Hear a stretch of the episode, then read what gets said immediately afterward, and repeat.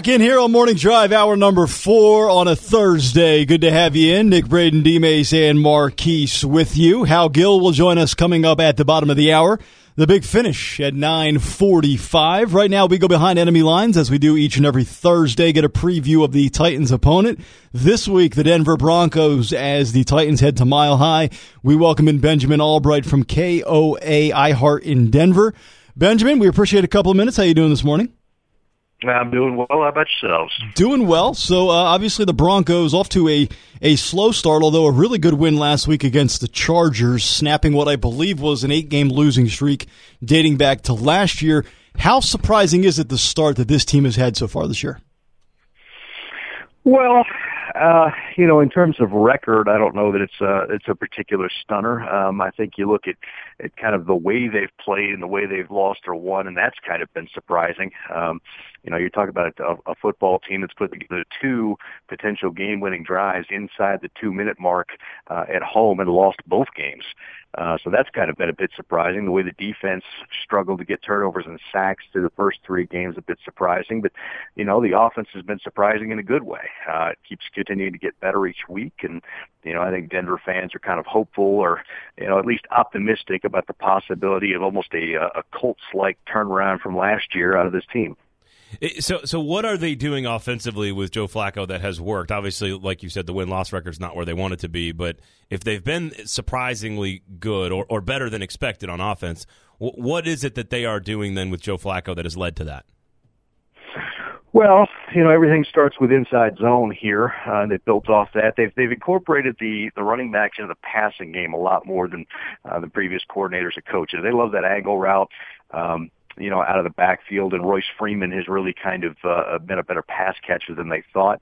Uh, they're trying to put Joe Flacco in position to make uh, easy, effective throws to move the football, and that's um, that's really kind of been the hallmark of this so far. Flacco having one of the better statistical seasons of his career right now.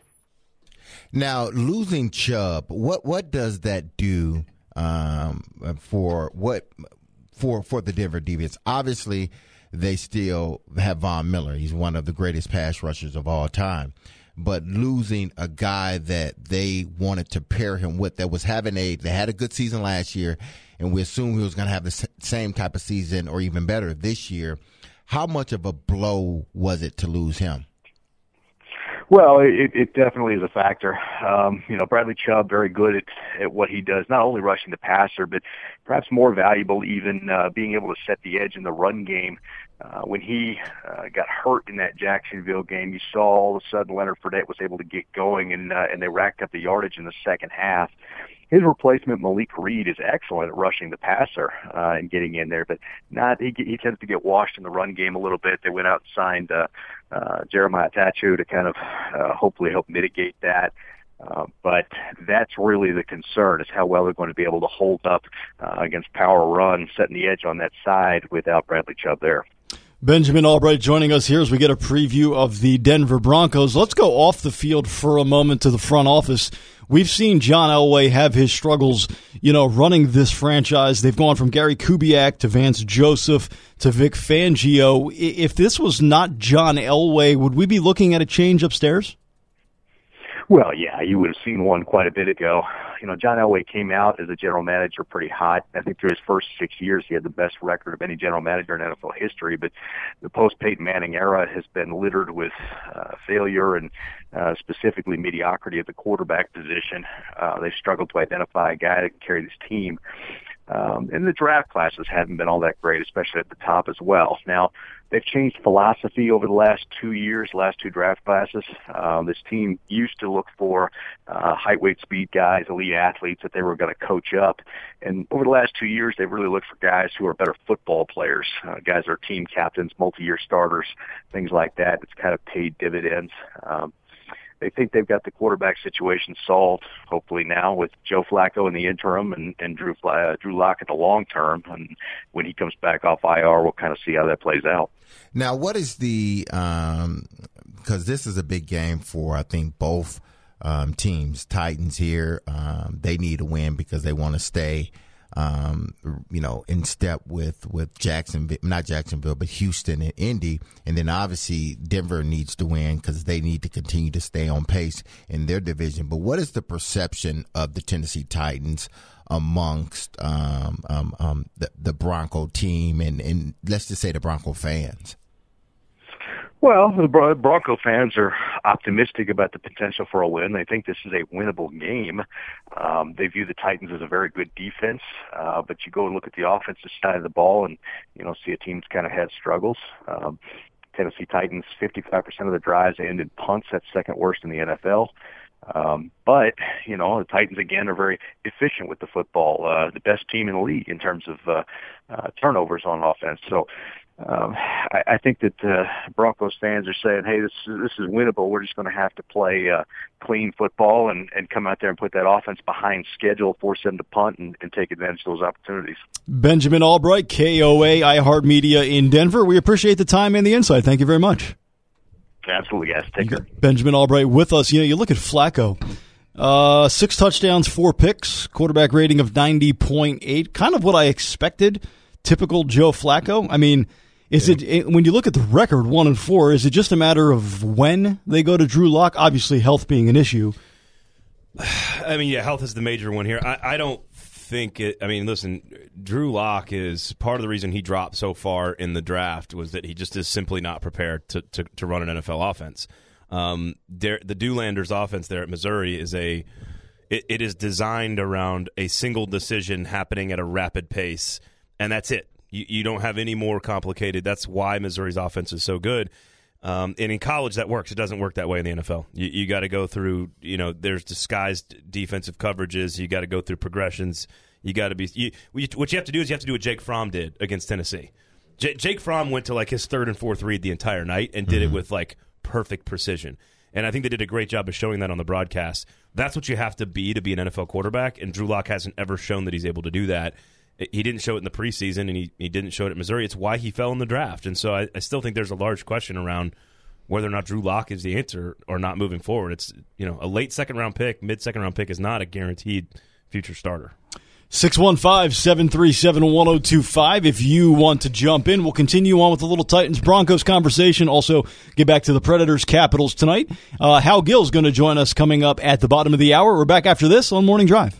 Guys, the internet, you need it almost every single minute of the day. How else are you going to be angry all the time on social media because hey, you've got shows to stream, emails to reply to, all the LOLs and the like but the like buttons. You got to smash those likes on Instagram and Twitter. That's why you need Xfinity.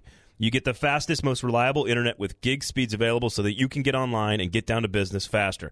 And Xfinity delivers enhanced network security so all of your connected devices are protected.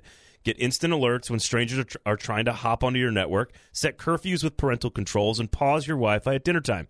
That's life with Xfinity, the best internet provider in America, according to speedtest.net. Now that's simple, easy, and awesome. Get started with Xfinity Internet for $20 a month for 12 months with a one year agreement, or get four times the speed for just $10 more a month for 12 months. Plus, add enhanced network security. Go to Xfinity.com, call 1 800 Xfinity, or visit an Xfinity store today. Requires EcoBill and AutoPay, ends 1720. Restrictions apply. New performance starter 25 megabits per second internet internet customers only. Equipment taxes and fees extra and subject to change after term. Regular rates apply. Actual speeds vary and are not guaranteed. 915, welcome back into Morning Drive, ESPN 1025. The game, Skillsy will join us coming up in about 15 minutes. Uh, Titans Broncos on Sunday, and you kind of look at this game, and, you know, Bradley Chubb is out. You know, obviously, you got to deal with Von Miller, although he only has two sacks on the season. Just kind of looking at some of Denver's offensive personnel, of course, your boy Joe Flacco, mm-hmm. Courtland Sutton, Emmanuel Sanders. But the one thing that worries me is is the Denver rushing attack with Philip Lindsay and Royce Freeman. They are not afraid to stick their head down and bowl you over. This team, and it's it's uh, it's surprising that they are where they are um, with only one win after what four or five games. I'm surprised because they do have talent, you know, on both sides of the ball. Obviously, I think Emmanuel Sanders is a really good receiver. Sutton has come on the last year or so. Um, and then with the two running backs, um, you know, I'm surprised that they are one in what's it, one in four?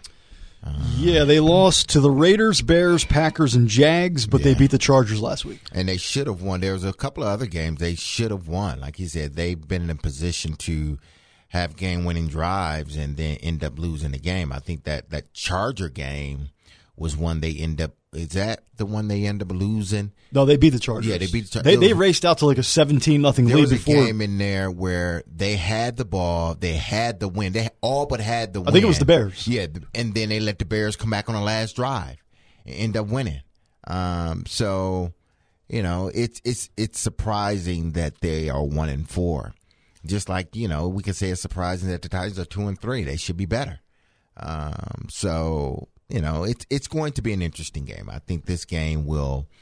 This is a game that, like I said, both teams need uh, if they're going to stay pace uh, with their with their division. If the Titans lose this game, already down two games within the division, it's going to be tough. It is really going to be tough.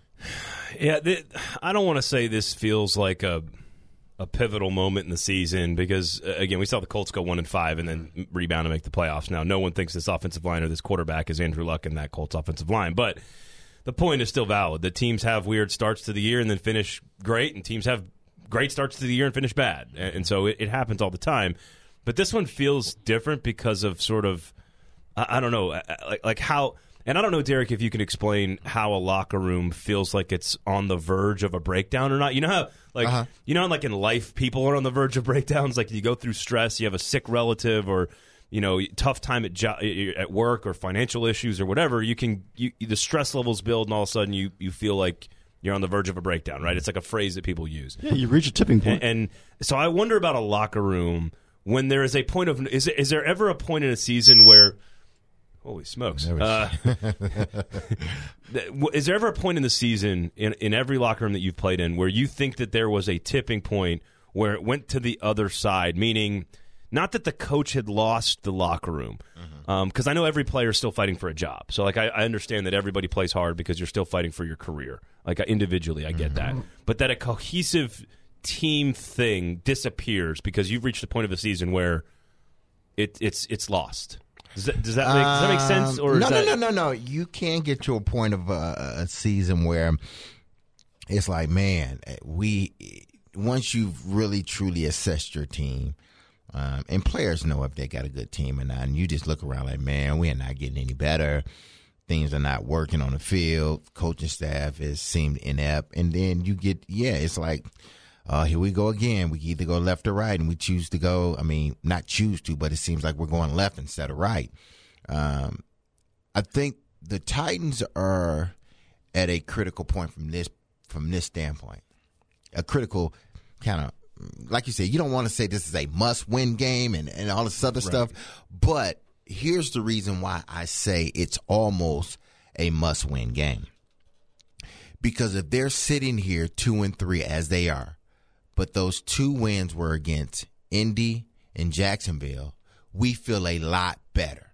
Uh, a whole lot better because we are 2 and 0 in the division, which puts us, you know, in a weird way, we're at the top of the division. Even though we got a worse record, we're at the top of the division because we got two wins within the division. So we're ahead of everyone else.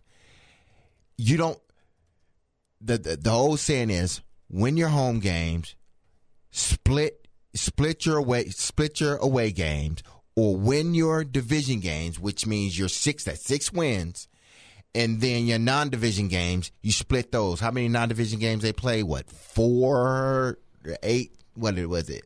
in the AFC? non non divisional yeah, games in the AFC. You play four from the NFC. You play six at home, so you and then you play a whole other division in the AFC, Exactly. and then you get what two that rotate, mm-hmm. right? They rotate. So say you know you, you win your division games, which is six. You win your home games. If you split your non-division games or you split your road games, you're still in a good position to make the playoffs. Well, the Titans are in a situation now where they've lost two division games already. And you can't afford to not only lose division games, but lose the games outside your division. You got to at least, if you're going to lose two division games, you got to at least win the games outside of your division. You got to make it up somehow, some way. That's why I say it's critical for the Tennessee Titans to get this game this week against Denver. Yeah, and I, I think it's going to get tougher coming up because you have the Chargers, then you have the Buccaneers, then you have the Panthers and the Chiefs. And in that stretch, you're going to face two of what I would say are the top three frontrunners for the MVP right now in Christian McCaffrey, Patrick Mahomes, and I'd probably say Russell Wilson is also in that conversation, although you're not going to face Russell Wilson. I mean, good luck against Carolina and Kansas City because those two offenses can score. I mean, look at right now. Christian McCaffrey might be the MVP of the league. Yeah, but I like. I still kind of like as we're raving about Kyle Allen right now, Uh-huh. and you know, Kyle Allen is one of those college recruiting stories that like I, I always beat the drum on. He's a five star recruit coming out of high school that ended up at like three schools and, and never really was any any good at, in college. And all of a sudden now he's a starting quarterback and he's halfway decent because he's always had pedigree. It shouldn't be a surprise to people that Kyle Allen is a starting quarterback in the NFL because he's been a five star recruit his entire life. Uh, coming out of Arizona, I think he went to A and M first, and then Oklahoma, and then Houston or whatever. Um, never really played, and, and now he's starting. I still need to see, like, once people get tape on him, what, what it looks like. Oh, of course. McCaffrey, you're completely right. He's obviously, I mean, we, we talked about this this week. Christian McCaffrey might be the single most dynamic and unstoppable offensive weapon in in the game of football right now. Outside of quarter, like take quarterbacks out of it. Who's the the a skill position player? Who is the most unstoppable and dynamic weapon in, in the NFL? And it might be Christian McCaffrey. I mean, you would have thought on paper if I told you back in August that if if Cam Newton goes down for an extended period, Carolina season is over. Now they're mm-hmm. three and two, and if I had an MVP vote, I would vote Christian McCaffrey as the most valuable player in the league. Well, he's been have a problem able to, you know, keep that that team, that offense afloat with what he's what he's done since Cam has been down. And, you know, maybe just maybe they they they are more effective because Cam was hurt anyway, and maybe they are a more effective team now that they have a healthy quarterback um, underneath center. Because I'm not going to sit here and say a healthy Cam and a healthy uh, Kyle they're they're better with you know Allen than than than um, Cam because they're not. But Cam was hurt, so maybe they needed that. Maybe it was good that he got to not sit down for a while. So now they're able to have somebody underneath center um, that's healthy. But you know, it's you're right. They got this stretch, but I feel good about the Titans. For some reason, I feel good about the Titans when they have to play like teams like Atlanta, high powered offenses, Kansas City, high powered offenses. It's just, just something about what Dean Pees is able to do. I'm not saying they're going to win, but he kind of neutralizes. You know, last teams. year, yeah. I mean, clearly Philly, New England. I mean, he did the job. What's weird though is that they've been good in the in the like the mucky, dirty games too, Mm-hmm. right? Like they've been good against Jacksonville historically, and Jacksonville sort of plays that dirty, grinded out style, which is the same way that Buffalo and Denver probably play, but. They have not been good against Buffalo, and, and, and they lost to Jacksonville in pretty convincing fashion. So it, it's this is a fascinating situation. I, I just wonder how fragile the locker room is because we've talked about culture. You asked the question about culture this week, Nick, and and that's what I wonder is just how fragile is the locker room mentally because this has been a very strong locker room under Jon Robinson, Vrabel, Dean Pees. You know, it, they used to have Orakpo and Morgan, guys that were really good locker room guys, and and those guys are gone now. How how strong mentally is this? Is this locker room is sort of what we're going to learn a little bit about over the next couple of weeks. Two pretty good locker rooms, or I should say dressing rooms tonight, both with the Nashville Predators and the Washington Capitals, as in comes Ovechkin, Holtby, Hagelin, Backstrom, Oshie. Good one tonight at Bridgestone Arena, the final game of a four game homestand. We'll talk to Hal Gill about that coming up next here on Morning Drive. Predators and the Capitals tonight, 7 o'clock puck drop pregame at 6 here on 1025 The Game. And the man that you will hear on that broadcast tonight is Hal Gill, Preds radio analyst, and he's brought to you by Puckett's. And he joins us each and every Thursday here on Morning Drive. Skillsy, good morning. How are you? I'm doing great, guys. How you doing? Doing well. So we know the Capitals are a good team. We know Alex Ovechkin is an all time great, but what are some of the challenges that the Capitals will present tonight for the Preds? Well, anytime Ovechkin's out there, he's a threat to score. But uh, their power play is is pretty good. They have a good setup between Oshie and uh, Kuznetsov, and uh, it, it's just a, it's a deep team. They they know how to win. You know, I think that's the the bottom line. That they went through the the glory years, I'd say, where they were so good and so deadly. but they couldn't find a way to win, and then they won the cup. And I, I just think they're they're poised. They know how to play the game the right way, and and they got some players that can score. Uh, Hal, you and I were talking about this last night on Smashville Live and and with uh, Dan Hamhuis a little bit, but I wanted to get you to sort of maybe expand on this because Dante Fabbro has obviously uh, been been pretty solid through three games. He's such a young player. He's so poised. But but explain to people what you look for in a defenseman who's young. When you see a young, talented player, what is it? What skill sets are you looking for that tell you he's going to be very good moving forward? And what have you seen from Fabbro in that department? Yeah, right away, you know, the first time I saw him, his lateral movement, his, the subtlety of his, the way his hips work, and his ability to to slide into the right position without working too hard. You know, there's some guys that'll skate all over the zone before they find their spot. Uh, he's pretty quick, direct to the point. Um, so that's what I that really jumped out. Now the problem is, is you put him on the NHL ice against big players like he's playing against Evander Kane uh, from San Jose, and and he's a big body, and he's tough to play against down low. And uh, you know, I was pretty impressed with Fabbro. He he's going to get beat out of the corners. It's just it's a matter of time before it happens. But uh, his recoveries have been good. His ability to to to spot his guy and body up in front, and he made some really nice plays where you know sometimes you get caught up trying to battle with a guy when you really just have to be aware of where the puck is, your spacing, your timing. And uh, he made a couple great plays just to make easy breakouts. And I was really impressed the San Jose game with his feet were moving. And he made a couple breakouts on his own. Um, that's a, a really good sign when you get a defenseman that can have his head up, move his feet, and, escape one checker, bring another checker to him, and then dish the puck off like he did uh, that's that's a good sign that he's going the right way. Now, is there anything else that uh, Pekka Rinne can do that that just surprises you anymore? Because the way he's played in his his starts this year. Um, early on has just been remarkable. Now I know he's given up a few goals here and there, but for the most part, I mean, he's giving them as he's always done. Um, he's giving them an opportunity each and every game um, to win because of what he is able to do inside the net. Absolutely, yeah. He's uh, he's great. You know, he's just he's so steady. You go in the locker room, um, so friendly, and and you know, talking to everyone. Uh, and then he brings that on the ice, that calmness. The team knows what he's all about.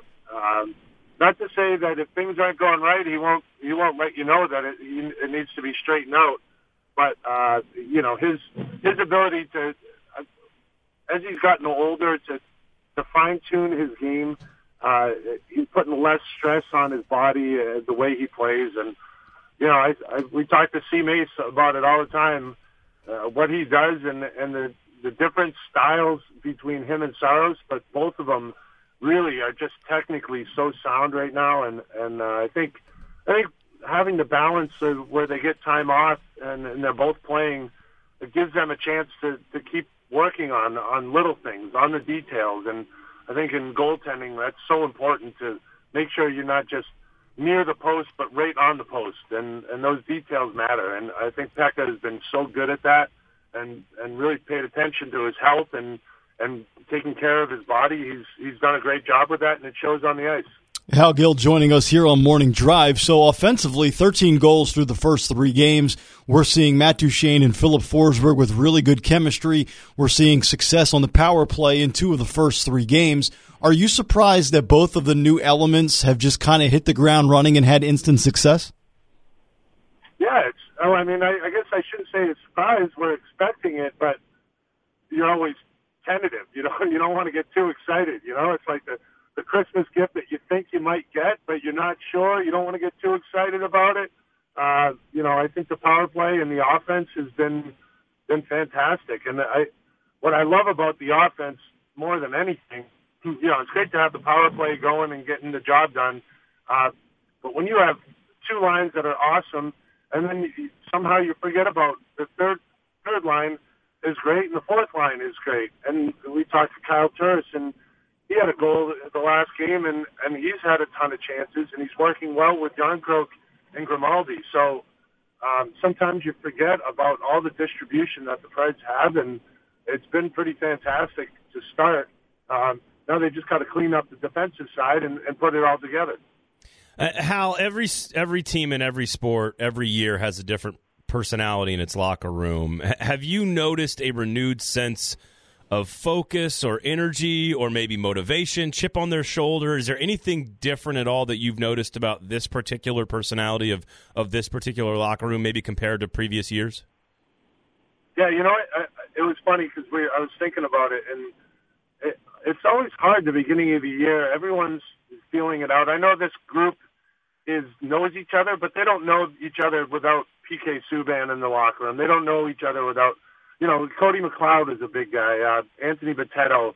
There's there's a lot of different guys that are, have gone that it changes that dynamic. And Duchene's in the locker room now, and he's trying to help out, and and he's finding his way. But I, I honestly believe that you go on the road with a team and you're stuck in a city together, and um, you know they're going to have a, a, team bond, a team bonding for sure at some point in Vegas. They're going to go out and do something together, and and that's when you really kind of get to know each other. Right now, you know everyone's getting has kids at home, and you kind of take off.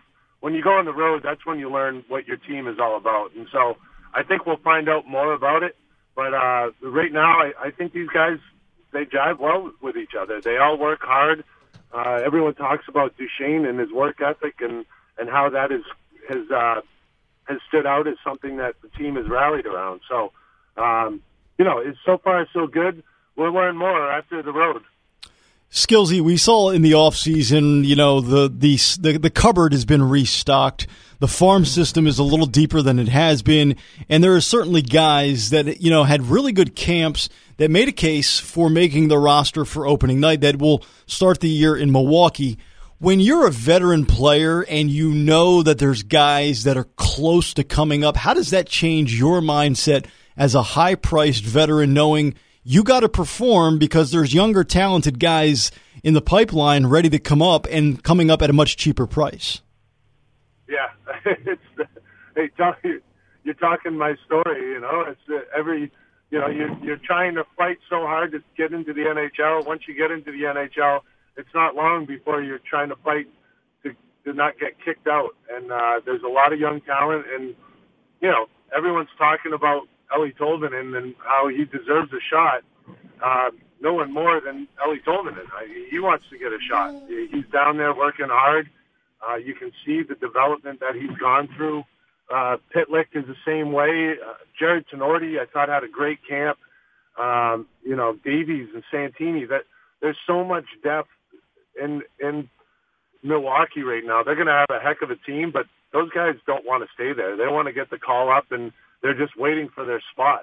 Uh, you know, it's tough. There was a couple times when I was playing injured, and someone said, "Oh, you're tough for playing injured." I said, "If I fall out of the lineup, someone's going to take my spot, so I can't." I can't take the the chance of being out of the lineup. You got to play through those. Hal Gill, Preds radio analyst. He's brought to you by Puck. It's great stuff as always. We'll talk to you again next week. Thank you, Hal. Thanks, Hal. Enjoy Vegas, Thanks buddy. for having me, guys. You got it, Hal Enjoy the Gill. Game. Enjoy, All right, boys. Enjoy Vegas. Yeah, you guys don't have the luxury listening in Radio Land to see our faces Yeah. during Yeah, the show. Absolutely. But uh, apparently, I committed a violation, Yeah, and you you, committed you guys violation. both I- lit up like a Christmas tree. I don't know if you committed a violation. well, I was reading. No. uh, It was a violation. hang on, I, I'm going to bring Marquise. I would like to raise this as a question to our judge, juries, and executioners here. I was looking at his over. Twitter handle, and that's why I said it. Go ahead. So, so Nick referred to Hal Gill as Skillsy, which is his nickname, his hockey nickname, always has been. Um, Hal is one of the just absolute gems of a, of a personality in this city, and, and love having him on the team. Um, is, is it appropriate? Because he's not a player, no, he can't do it. but is it okay to refer to a former player as their nickname? Nope. So you say no. Nope. But if that's what everybody at the Marquise? station calls him, though, I See, mean, so I did the because I show- was introduced to him as Skillsy. I, I didn't end. I was like, okay, Right. Hal Gill. Then okay, so yeah. So does Pete Weber ever refer to him as Skillsy during a broadcast? Because Exa- uh, last night during Smashville Live, I never referred to him as Skillsy. I called him Hal Gill. Yeah, when you're interviewing him, it's Hal. I mean, but he's more of a friend than a player, though. He's more of a friend of the mm-hmm. show. He's always a player. I, Yeah, because No, when I was I if we know. would've- Yeah, if we don't would have know. ripped Chase for it, so if we'd have Well, ripped that's Chase irrelevant. for We're it, gonna rip Chase for we everything. got to rip Nick for it. do you think that was inappropriate, Nick, or do you think it's okay? I, I, I'm honestly asking. I'm not, Um, If you got to think that long, yeah, it was. Yeah, it was inappropriate. definitely- but Yeah, now, I think that- I- I'm if you trying to listen, defend but him. if you listen to the full interview, I did introduce him as Hal Gill, brought Yes. to you by Puckett's. Yeah. he's, he's And at when Hal I- Gill and then said, "Skillsy, what's up?" I need your boys to reset midway through. So when I reset, you know, I, I called him Skillsy. Well, no, you reset with Hal. You just said, "Hey, so Skillsy," uh, you- but you were. It was Okay. very matter So, of fact. excuse I don't. I don't. talk, talk, talk about power play. Skillsy, talk about talk about team building in Vegas. So yesterday the bathing suit was an issue. I don't. Today no, no. Skillsy's no, an here's issue. the thing. I, Okay. I don't. I think this is gray area. I don't think this is cut and dry. I What think if I they're with interviewed you. Hal I think Gill they're in a with bathing you, suit? and I'm- Well, because that's not fair then, because we called Derek D Mace all the all throughout the show. right. So I don't. Th- I, this is why I think but it's. y'all work with me. Well, we, we work with technically Hal, work with too. I Hal. Worked, with, work I, with worked, Hal. I worked with Hal last night. Thanks for listening. But you call um, you call him Hal. I, on the air as a co-host, I called him Hal Gill, but it's it's a little bit more of a formal show. We've got the players there; it's all about the players. It's not about Hal or, or myself. It's about the fans coming out to see the players. I, I don't think this is cut and dry. I don't think there's an egregious violation. I Poll think, poll question at 1025 underscore MD. Put it up, Hollywood. Is Nick in violation for, for referring to Hal Gill as Skillsy mid interview? Yes or no? I Let's, mean, let's a- get some answers. He, he's a you, Derek. We consider you a friend and a colleague. So D Mace, D, whatever it works. You call Darren McFarland D Mac all the time. Yep. Uh, you know, there's we Coach Willie. we call him Coach Willie. We call Chase a million names, right? Macababe, the Chas But Chase is never a player. Constable. D Mac was never a player. Willie was a player, You? but I mean, he's Willie. Um, so we can refer to those guys as you know D I. I'm sort of in the if he's a if he's not a current player or coach, hmm. kind of all bets are off. You can do whatever you want. If you're hmm. friends enough with him that you call him Skillsy, I don't think that that's a hmm. problem. I'm actually going the other direction on this one. No, because y'all would rip Chase for it. So I don't. yeah, we would no, we would rip Chase. I would rip Chase if he was doing an interview in the locker room with a player. I would rip him on that. Uh, All right, poll question will be up shortly at 1025 underscore MD. We're back after this with a big finish. We've had a big show. Big show! And now it's time for a big finish on Morning Drive. That is correct. Time for the big finish. We do it each and every day at 945 here on Morning Drive. And Braden Gall, the big finish is BTYB. Nashville Soccer Club brought to you by Nashville SC. NashvilleSC.com is the website. If you want inaugural season tickets for the MLS season coming up next year, you need to go to the website, NashvilleSC.com, and buy some tickets. They're in second place right now in the table and entering the postseason with a chance to win the USL Championship. Hello, NashvilleSC.com. All right, let's get to the rewind. And we welcome you into another edition of Morning Drive live here on a Thursday.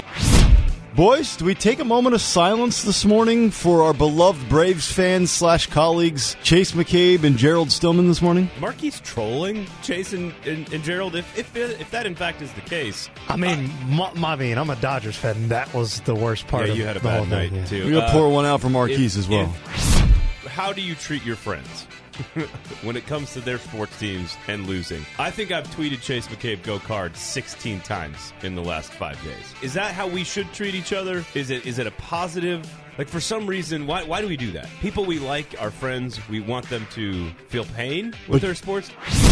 I really only do it on college teams and not necessarily, you know, pro teams because again, it there's no to me there's no attachment to a pro team. There's no no sense of loyalty to a pro team. Your sense of loyalty to me is your college team. So I like to troll if somebody's college team lose, not their pro team. The Braves and Dodgers, for whatever it is in October, find a way to screw it up. Yeah, the Dodgers get to the series though. The Dodgers normally get past this first round. They, they don't lose very often in the first round, and they probably should have won yesterday. Now the Braves, this is a this is this goes back to the '90s, winning divisions, being one of the best teams in the National League, and then fa- failing to get where they need to get. For 20 years, they've been doing that, other than the one the one year. So yeah, it's I, I think you're right. There's uh, I think you tweeted something about it, something about October DNA. I mean, the Cardinals clearly have it. Yeah, one team the Cardinals has an October DNA. The other team has Jared Stillman yelling at him on Twitter. Which one do you want? I'll take October DNA for 300. I, I just am curious how because Marquise seems pretty down too today about the Dodgers loss and how it happened. I'm hurt, dog. Don't ask me if I'm all right. Hell no. I put my heart in this, dog. Before practice occurred, Marquise knew that they would be in a certain area of the field, so he bugged the field. He mic'd them up unknowingly, unknowingly to Titans players, and apparently towards the end of practice, Marcus, you know, a little bit out of character, got the boys together and said, you know, this is a big game against Denver. We need to really show up in Mile High, and here's the tape. I see Tristan. I see all these little guys. I see all these big guys rising up and doing everything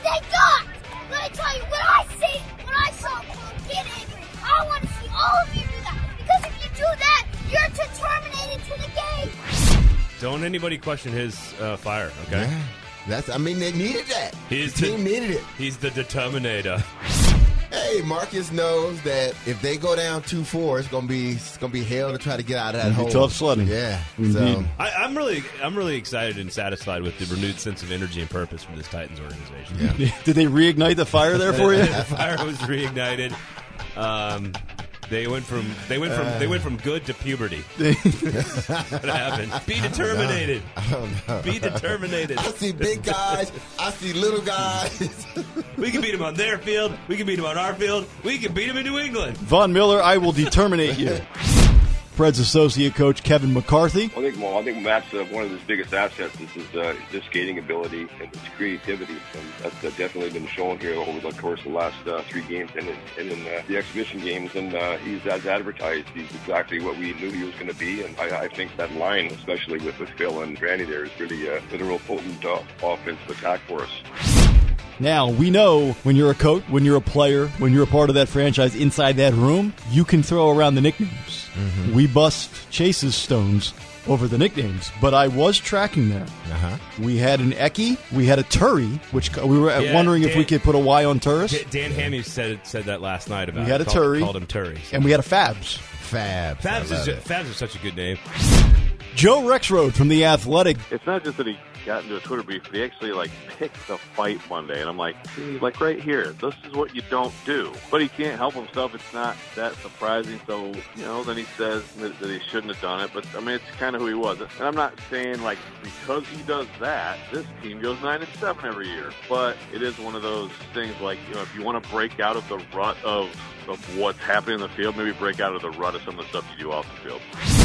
We welcome in Benjamin Allbright from KOA iHeart in Denver. You know, in terms of record, I don't know that it's a, it's a particular stunner. I think you look at kind of the way they've played and the way they've lost or won, and that's kind of been surprising. You know, you're talking about a, a football team that's put the two potential game-winning drives inside the two-minute mark at home and lost both games. So that's kind of been a bit surprising. The way the defense struggled to get turnovers and sacks through the first three games, a bit surprising. But, you know, the offense has been surprising in a good way. Keeps continuing to get better each week. And, you know, I think Denver fans are kind of hopeful or, you know, at least optimistic about the possibility of almost a, uh, a Colts-like turnaround from last year out of this team.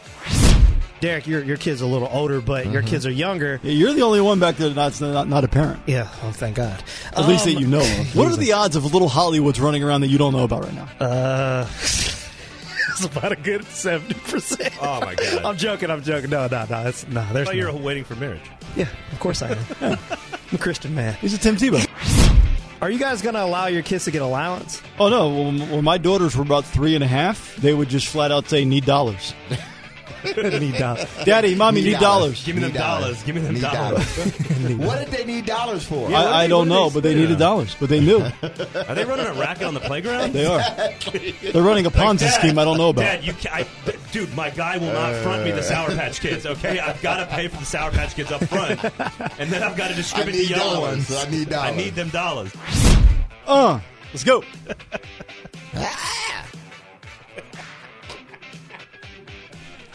that was indeed Oh, that's good. the Morning Drive Daily Rewind. Uh, we got about minute, minute and a half to go here uh, tonight. How about this? So you get four different things: Oh, so much. college football, Cuse and NC State. The NFL, you got the Patriots and Giants. Baseball, you've got the Astros and Rays, and of course Gerrit- the Preds. Gerrit Cole on the mound, right, for the Astros. Yep. And, Patriots, uh, a 17 point favorite. they, haven't they been like a 14 point favorite in like three straight games? at least. Uh, I don't think were they, They were against twenty. the Bills. They were a twenty. Pl- oh, that's right. The Bills in the middle there. Yeah, but against the, the Dolphins, Redskins, and Giants, they were huge favorites. Um, Preds tonight, you know, keep it keep it rolling. If you can go three and one in a four game homestand, that's pretty good stuff there. Um, see what the offense looks like. Keep the power play going. Baseball. I mean, this is a multi screen night if I've ever if I've ever seen one. So got a lot of good stuff tonight. Minimum of three, if not four screens. Well, I don't think you're going to need to watch the Patriots too much. I mean, the Giants have no players left. They're all injured, right? Like it's. I think I'd go It's Danny- Giants Patriots over Cuse and NC State. Oh, I disagree with that. You gotta watch Danny, greatness. Danny Dimes is going to be you know, Tommy. d- down by three touchdowns right away, though. They got no players like Sterling Shepard, 24 nothing Barkley, New Engram. England. They're all out. Hmm? Yeah, you're right. 24 zip Patriots. Yeah, I, I, I think, think? Hughes NC State will be be interesting. Tommy De, Tommy DeVito, the other Tommy, Astros win today. Gerrit Cole all the way, baby. Okay. Uh, I feel you. Ray's got to get to their pen. Predators pick up uh, the sixth point of eight. Ooh man, Listen to all this that's analysis. that's tough. I think they do at home. I think Okay. they do, So they're going to beat a guy named Braden. Not possible. Okay. But it's not That in the playoffs. is it for us. Darren Donica Chase coming up next. And as one man once famously said when he signs off of his social media posts, I'm just saying, take care. Bailey DJ Nashville. I love you.